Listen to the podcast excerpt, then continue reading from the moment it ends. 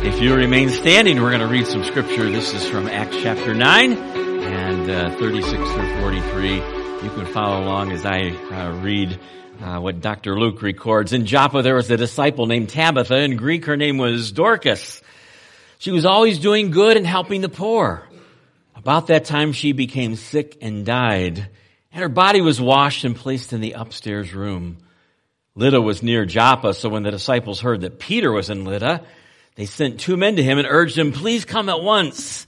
And Peter went with them, and when he arrived, he was taken upstairs to the room.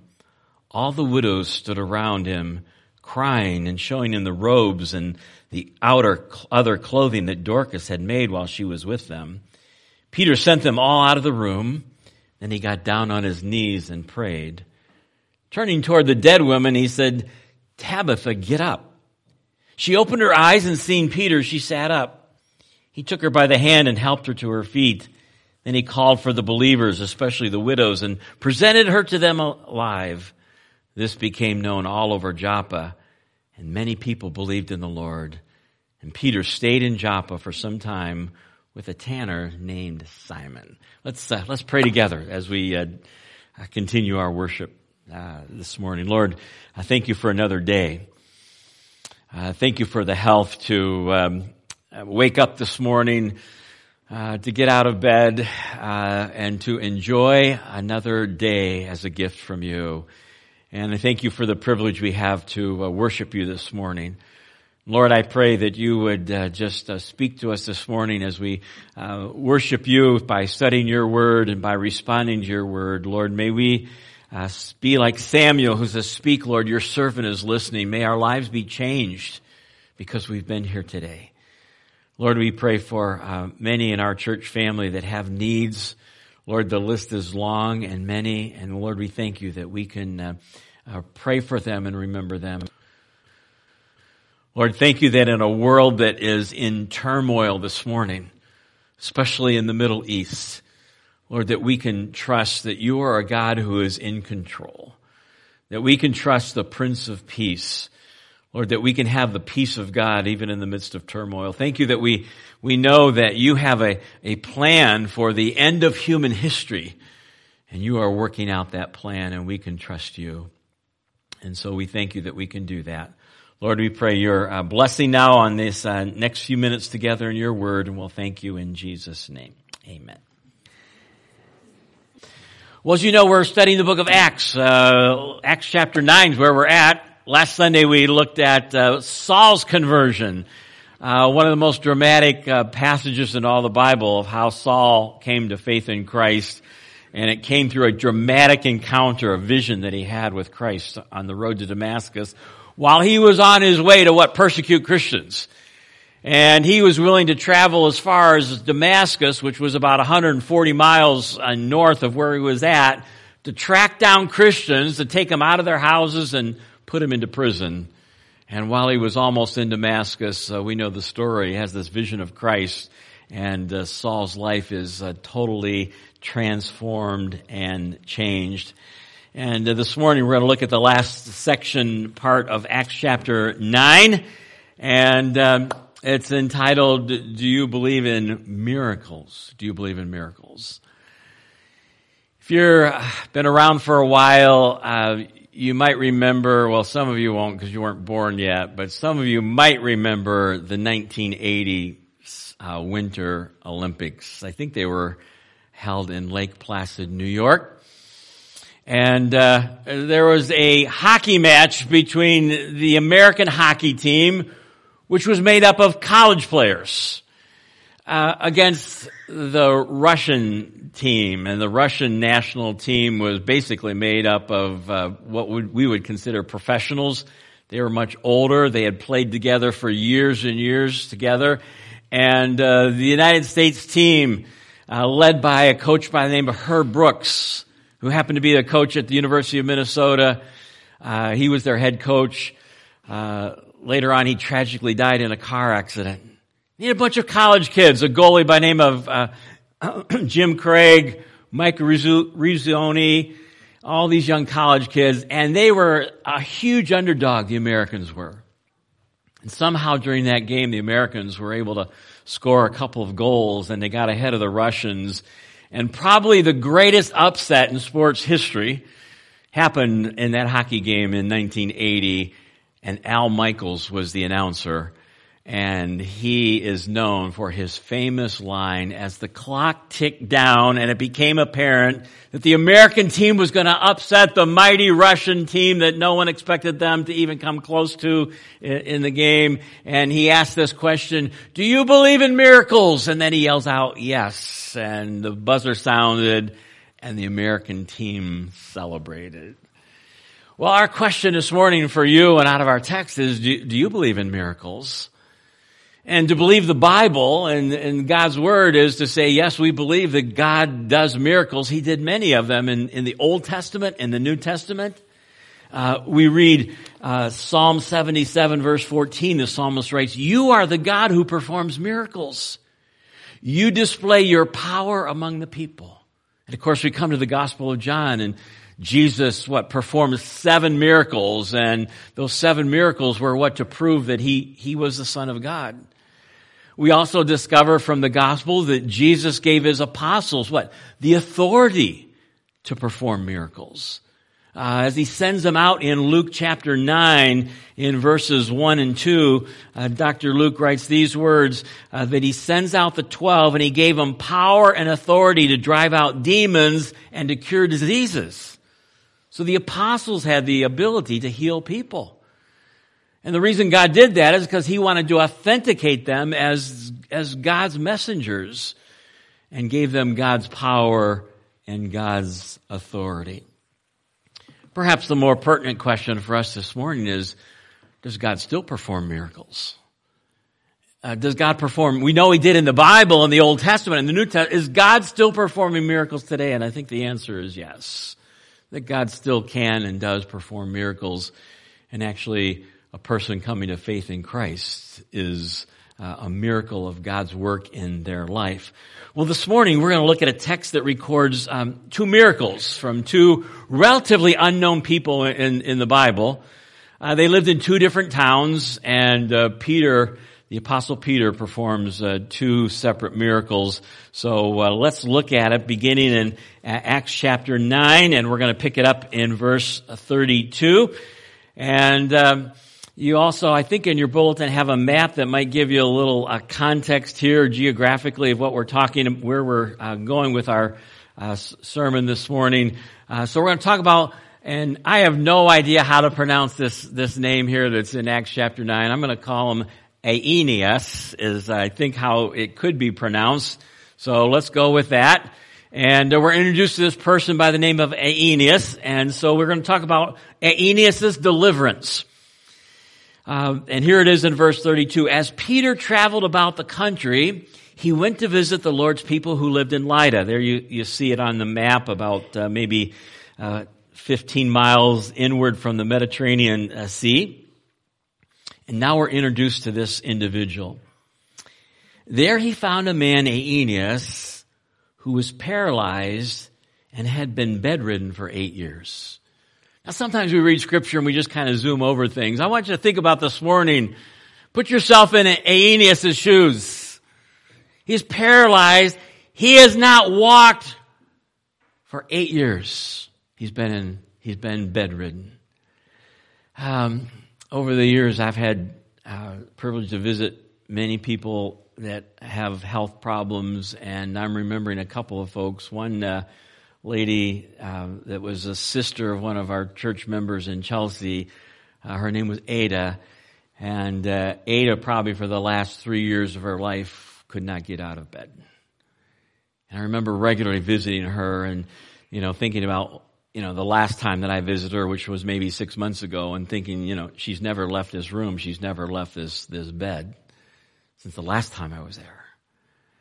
Um, I think of the Bateman family, um, and Sylvia that attended here for a number of years. They're both uh, with the Lord now, but uh, probably spent the last uh, couple of years of his life uh, bedridden.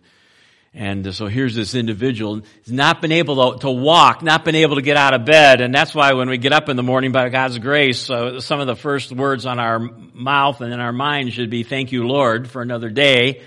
Thank you that I can get, get up out of bed. So here's this man's been paralyzed for eight years. And uh, verse 34, Peter comes and visits him and he says four powerful words. Look at it in verse 34. Aeneas, Peter said to him, here's the words, Jesus Christ heals you. Jesus Christ heals you. And then he gives him a command. He says to him, get up and roll up your mat. And it says immediately Aeneas got up. And so here we read about this, this miracle that Peter performs. And the miracle power was not in Peter. The miracle power came from what? The authority of, of God to, to give to Peter to perform that miracle. And now this man who has not walked in eight years uh, is able to get up out of bed and he's walking around. And how did God use that? Well, God used that miracle to bring many people to faith in Christ. Look at the next verse. All those who lived in Lydda and Sharon, a nearby town, saw him, and what was their response? They turned to Christ. They, they turned to the Lord because of the uh, powerful example of the miracle that Peter worked through the power of Jesus Christ in his life. And so here's uh, Peter, and he performs this miracle of this man, and he's able to get up and walk. And now we go to uh, this next part of the text here, a second town, a second individual, and a second miracle. And we're introduced to a, a lady by the name of Tabitha, which is uh, her Jewish name. Her Greek name is Dorcas. I would not want to go through junior high with a name Dorcas. So we'll go with we'll go with Tabitha this morning. I think that that might be might be better. So we're introduced to Tabitha, and uh, this is entitled Tabitha the Disciple, verse 36. In Joppa, there was a disciple named Tabitha. In Greek, her name is Dorcas. Now, what's interesting when you read that Tabitha is uh, called a disciple here in Acts chapter 9, uh, verse 36, uh, it's interesting that that is in uh, the only time in the New Testament where we have the feminine form of the name disciple. Uh, she's the only woman in the New Testament. There, there were many women disciples, and women were certainly a key part in Jesus' ministry, but this is the only woman in the New Testament who specifically is called a disciple of the Lord. And so uh, we read um, about this disciple by the name of uh, Tabitha, the Greek word is mathatria. It's the only time it's used here in, in the New Testament. And it says that she lives in Joppa. Now, why would Joppa kind of maybe uh, sound familiar to us? Well, two reasons if you know your Old Testament. One reason is when they were building the temple, and you can see Joppa on the map there. It's a coastal town uh, right by the Mediterranean Sea. Uh, so when they needed materials for the temple to build the temple, uh, they they would come to this port city, Joppa, and then they would transfer the materials from Joppa to uh, Jerusalem to build the temple. And so uh, King Solomon asked the uh, Hiram, the, the king of Tyre, for uh, cedar logs, and they shipped them on the Mediterranean Sea, came to the port in Joppa, and then they were transferred to Jerusalem but maybe we're more familiar with Joppa because if you remember the story of Jonah in the Old Testament, Jonah had the call of God in his life to go to Nineveh. Jonah doesn't want to go to Nineveh, and so he goes the other way. And where does he go? He goes to Joppa. And he finds a ship going to Tarshish. And he gets on that ship and he goes as far as he can from where God called him in his life. And of course, we know the, how that story ended up. So, uh, this is the same town, and this is where Tabitha lives. And uh, notice the description of Tabitha in uh, our text here, last part of verse 36. She was always doing good and helping the poor. So Dr. Luke, in, in just giving a, a, a phrase that describes the life of Tabitha is she was always looking for good deeds to do. And she was specifically uh, trying to help the poor. As we read later on in the text, she specifically had a ministry to widows.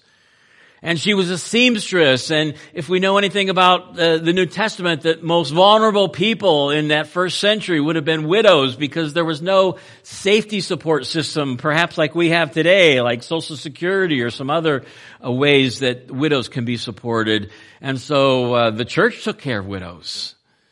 And here's Tabitha, who is a, a busy seamstress, and she's helping the widows, and she's, she's making clothes for them and encouraging them.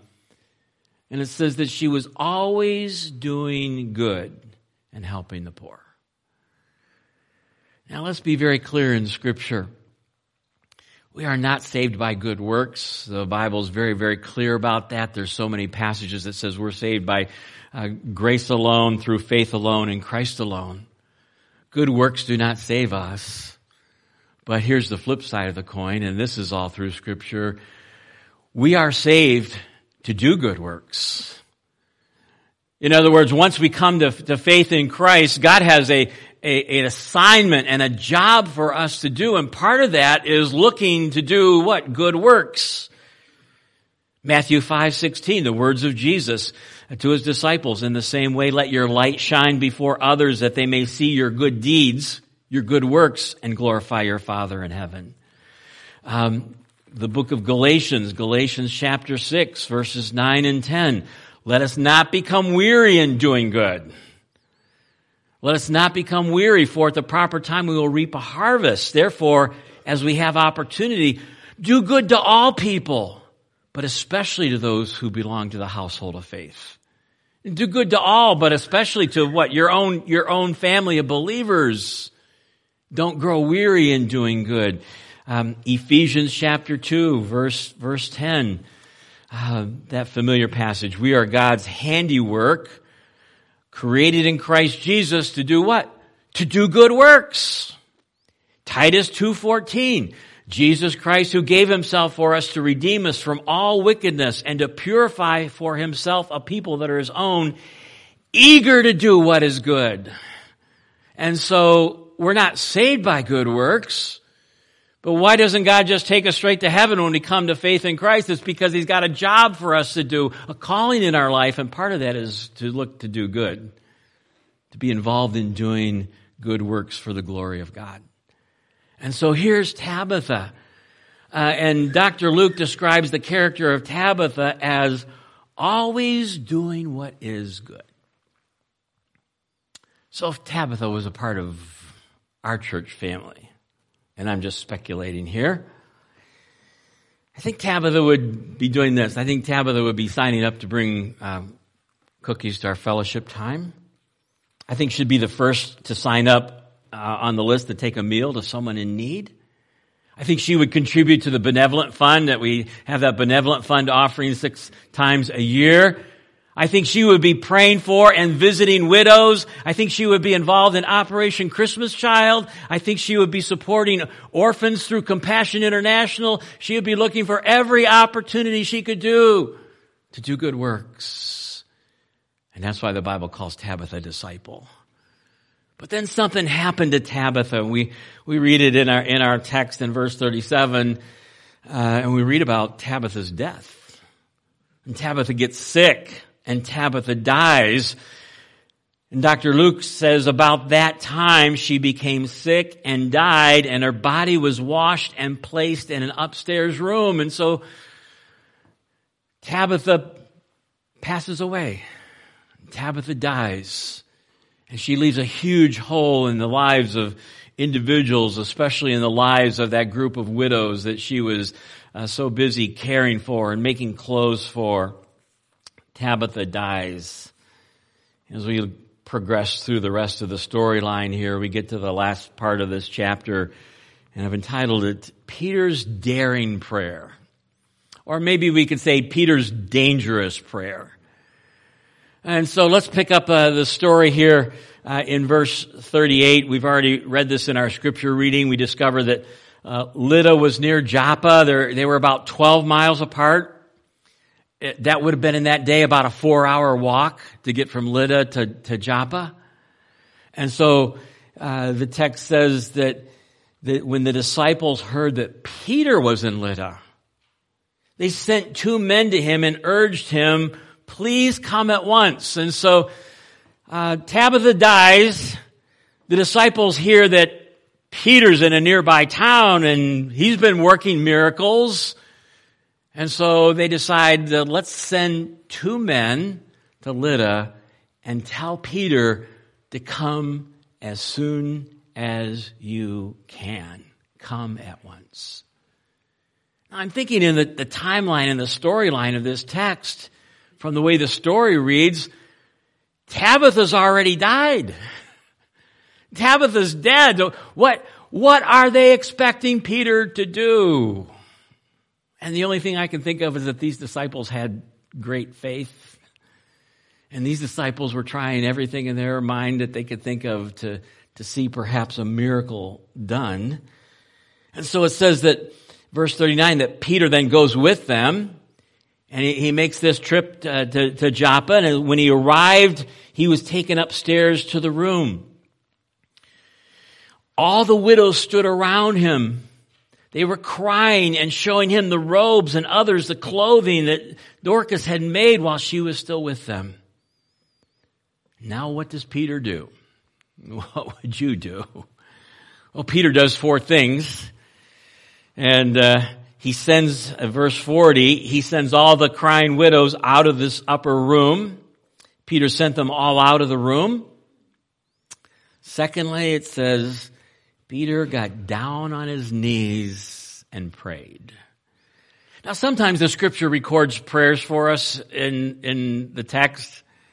I really wish Dr. Luke would have recorded Peter's prayer. It's not recorded for us. What in the world was Peter praying? I think Peter was asking God to do a big miracle. I, I think Peter was, was thinking about a big, bold prayer request. Why do I say that? Because of what happens next. So Peter sends everybody out of the room. Peter gets down on his knees and Peter is praying. And then it says he turned toward the dead woman and he said three words. Um, Peter's probably been with Jesus when Jesus raised some people from the dead. You know, Jesus interrupted every funeral he ever, at least in scripture that he, he had, was exposed to. Jesus interrupted every one and he brought the person back to life. There, there are three records of, of uh, people being raised from the dead by Jesus in, in the New Testament. One is Lazarus. You remember that story, John chapter 11. Lazarus has been dead for three days and then Jesus shows up and says Jesus wept, and then he goes to the gravesite and he says three words, Lazarus come forth. Lazarus comes out of that grave. There's a story in Mark chapter 5 of a man by the name of Jairus. His 12 year old daughter uh, dies. And Jesus comes along and he says these Aramaic words, Talitha Kuma means little girl, get up.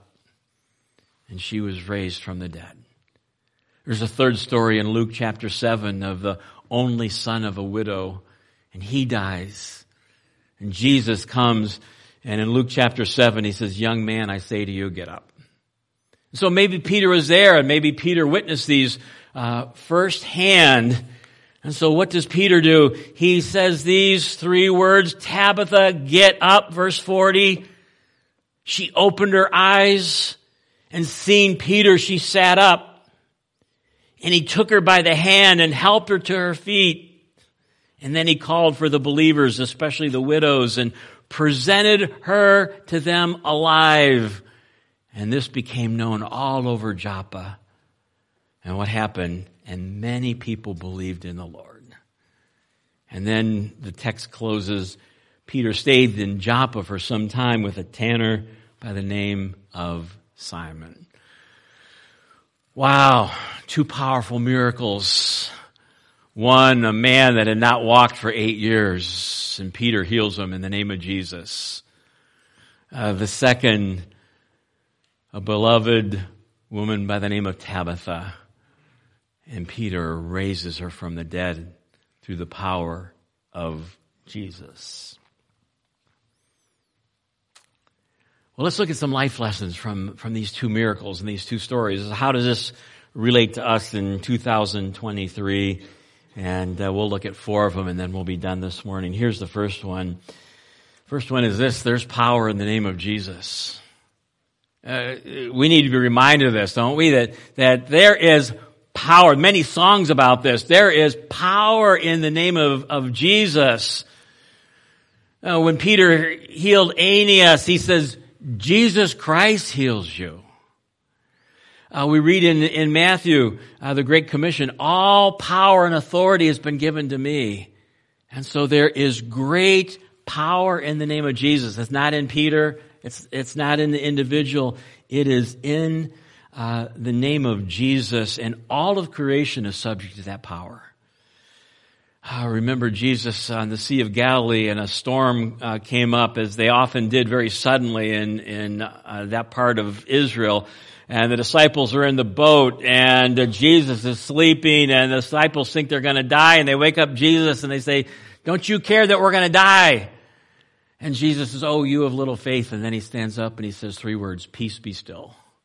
And that storm quit immediately because all of nature is subject to the authority and the power of Jesus. There's power in Jesus' name. That's why Peter says, There's no other name under heaven given to men whereby we must be saved. How are we saved? By someone calling out to what? The name of Jesus and who he is and what he's done. And there is the power to change our hearts and transform our lives. Deliverance from the penalty of sin. Now there's, there's no condemnation to those that are in Christ Jesus. We, we were on, on death row. We were headed to a Christless eternity and now uh, we've been saved from the penalty of sin and there's the power of the name of Jesus to deliver us not only from the penalty of sin, but from the power of sin.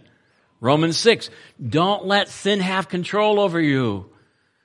You have the power through Jesus and the Spirit that lives within you to overcome sin. And someday then we're going to experience uh, the deliverance from the penalty of sin. The power of Jesus. There's power in Jesus' name. Now, one of the names of God in the Bible is Jehovah Rophi, the God who heals. The God who heals. And there's a little bit of a mystery when it comes to um, uh, healing. Uh, does God heal people today? The answer is yes. Does God always heal people today? The answer is no. And so there's a great, there's a great mystery to this, and it's the, it's the sovereignty of God. It's Acts chapter 12 where James is in prison and Peter's in prison. The church is praying for them both. James is beheaded. Peter's released from prison. Well, why did Peter get his get out of jail card and James died?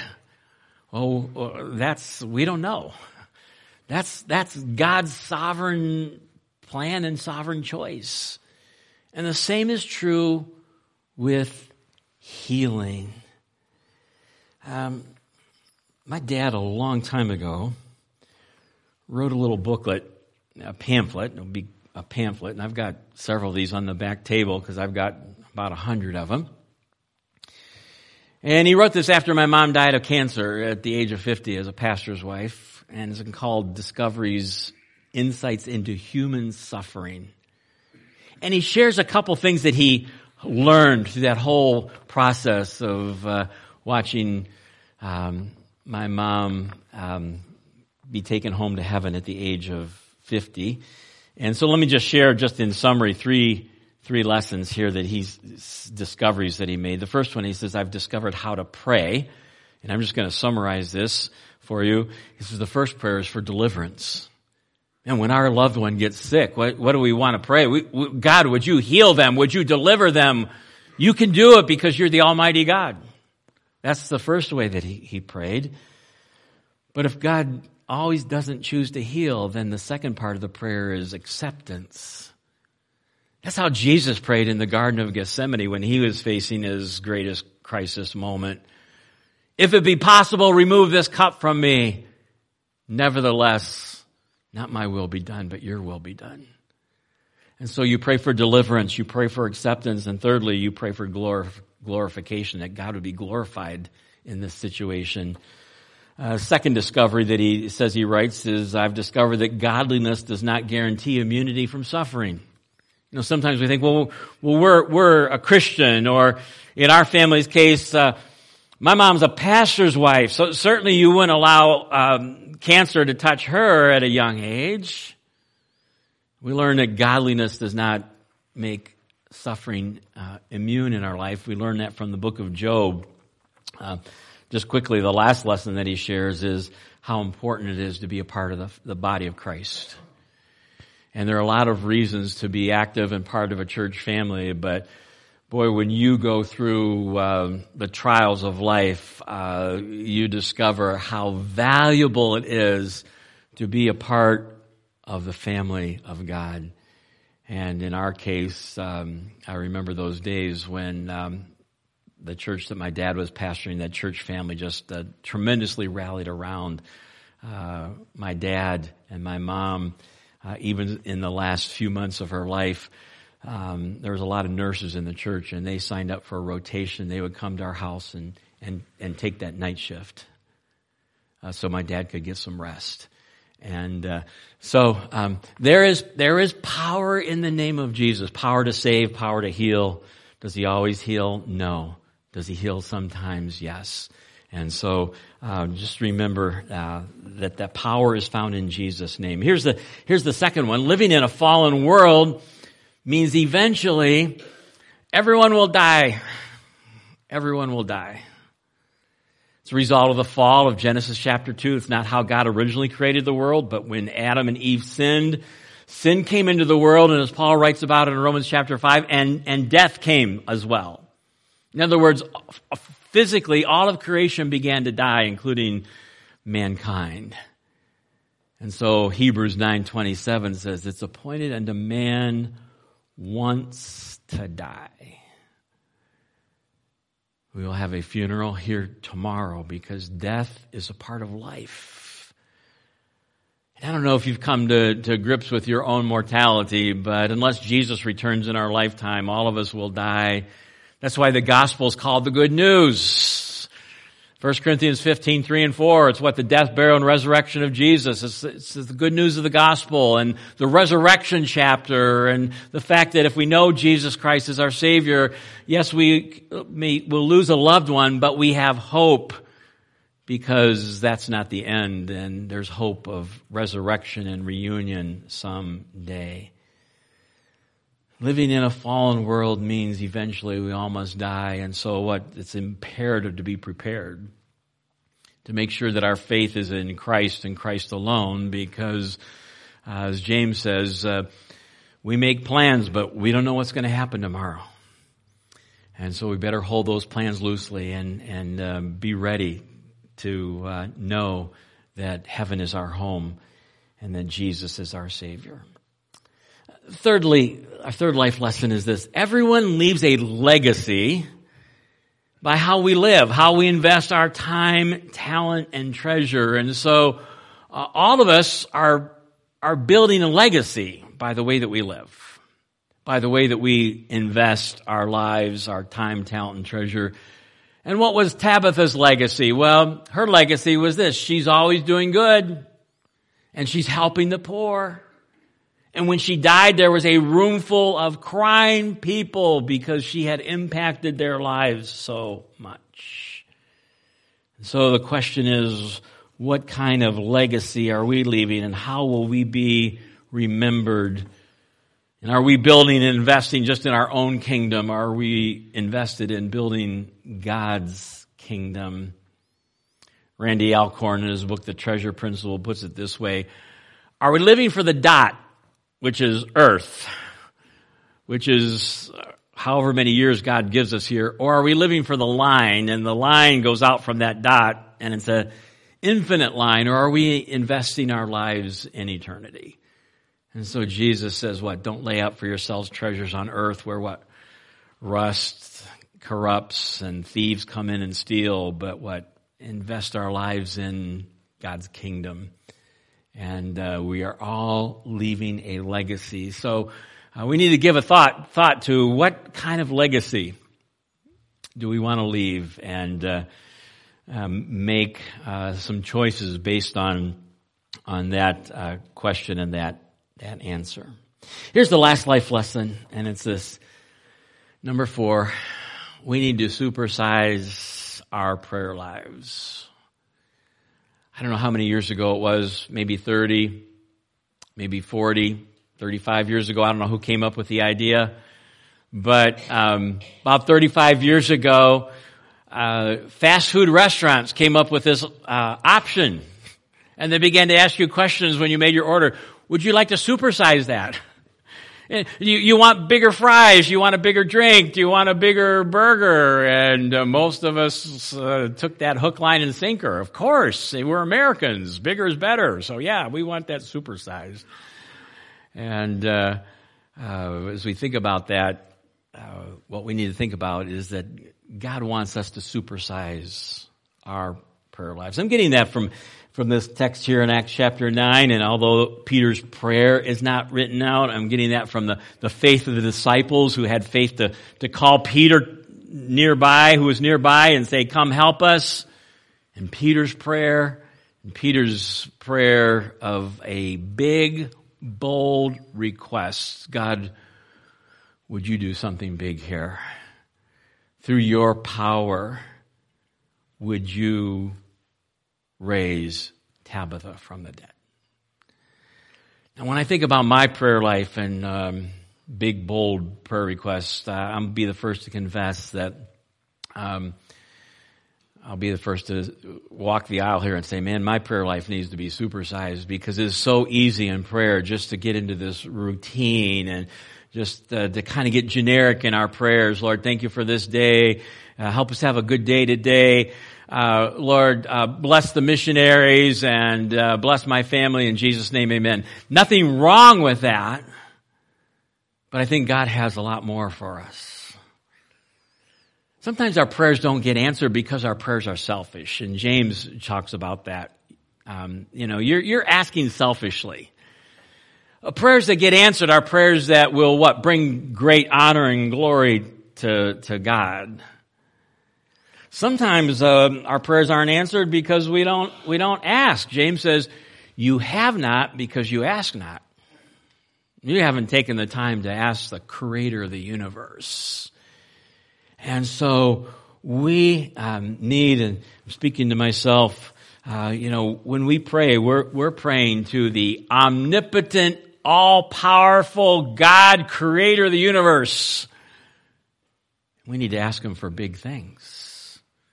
We need to ask big, bold prayers. It would be like meeting a, uh, you're, you're in a fundraising position and, and you have a, an appointment to meet with this man who is a, a multi, multi millionaire, um, uh, who's the who's the richest person? E- Eli, what's his last name? Musk. Eli Musk. And you have a meeting with Eli Musk, and you're raising funds for a good cause, and you come and you ask Eli Musk, um, "Could you donate a hundred dollars to our cause?"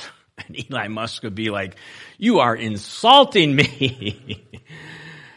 oh, and the same is true in our prayers. And so I don't know where you're at in your life, but we need to pray and we need to ask God boldly. We have not because we ask not.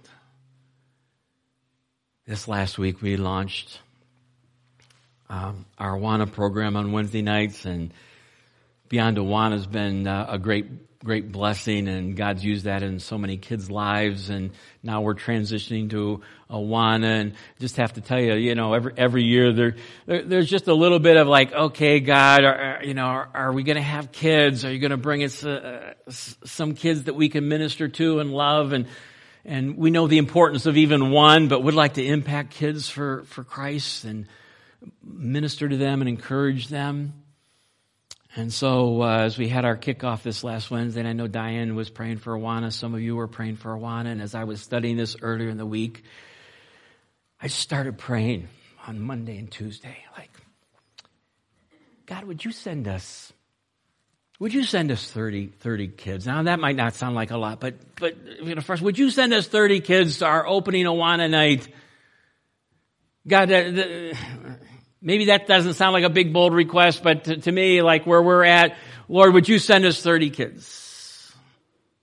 So we had our kickoff and we had a big inflatable out there and Dennis Kernis did a great hayride for us. We had cider and donuts. And um, we had some kids uh, that enjoyed that evening. And so we're wrapping things up and we're out in the pavilion and a few of us are standing around talking. And uh, Danielle Reese Miller says to our group of five or six, guess what? We had 30 kids at Awana tonight. Now, I normally would not have said anything, but all of a sudden, when, when she said, not 29, not 31, we had 30, all of a sudden, I'm like, Lord, thank you that you're a God that hears and answers prayer and that you would be glorified. I never would have, I shared it with them. I wouldn't have said anything except when she said 30. I'm like, okay, I need to give God the glory for this. And so um, that's how we need to pray. So I don't know what situation you're facing financial, health, relationship, whatever it is. We have a God who wants to hear and answer our prayers. It won't be on our timetable, it'll be on His. It's not always a yes. It's not always uh, what we want, but God wants us to ask. And we need to get out of this generic praying that's kind of at the elementary level of prayer and graduate to asking our great God with a big, bold requests and then watch what he will do. In Peter's case, he healed a man that had been dead, or a man that had been paralyzed for eight years, and he raised someone from the dead. And so let's uh, let's pray together this morning. Lord, we're thankful for your word. Thank you for these uh, great stories in the Bible of your uh, healing power, of your resurrection power. And Lord, I just pray this morning that as we uh, think about um, who you are and your great power and Lord, what you want to do in our lives, that uh, you would um, help us to take some big, bold steps in our prayer life. And Lord, uh, help us to uh, put our trust in you and realize that you want to accomplish great things in our lives for your glory. And so, Lord, we uh, pray that you would uh, bring to mind even this morning uh, situations where uh, we need to ask and we need to pray and we need to um, just come before you and ask for big, bold requests. Thank you that you're the same God, the same God that rose uh, Tabitha from the dead, the same God that rose Jesus from the dead. That power is uh, available to us today. So we thank you. We praise you in Jesus' name. Amen.